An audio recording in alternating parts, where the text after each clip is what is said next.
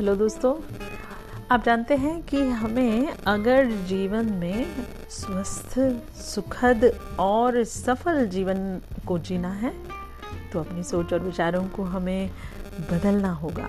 ऐसे जीवन के लिए बहुत अधिक सुख सुविधा या धन धान्य की परिपूर्णता की आवश्यकता नहीं है। बस हमें चाहिए सकारात्मक सोच या सकारात्मक दृष्टिकोण। दोस्तों, अपने अंदर वर्षों से जमा नेगेटिविटी नकारात्मक दृष्टिकोण, सोच, अहंकार, अहम को निकाल कर सकारात्मक सोच को लाइए। किसी भी बात में कोई पूर्वाग्रह, बहाने, रोड़े अटकाइए। पूर्वाग्रह का कूड़ा करकट हटाकर ही सकारात्मक चिंतन का महल खड़ा हो सकता है। इसीलिए दोस्तों, व्यस्त रहिए, मस्त रहिए।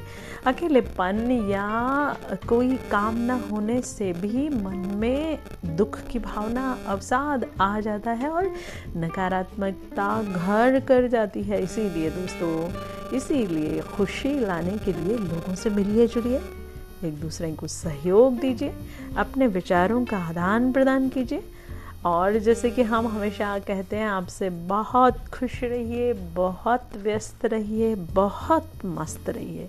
क्योंकि एक सुंदर मकान के निर्माण के लिए सर्वप्रथम हम क्या करते हैं? हम उबड़ खाबड़ और पथरीली ज़मीन को समतल बनाते हैं।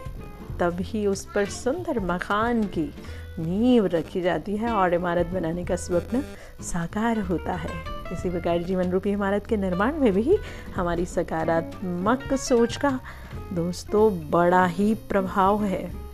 तो हो जाइए तैयार और अपने सोच को बदलिए और सकारात्मकता की तरफ़ आगे बढ़िए और नकारात्मकता को पीछे छोड़ दीजिए।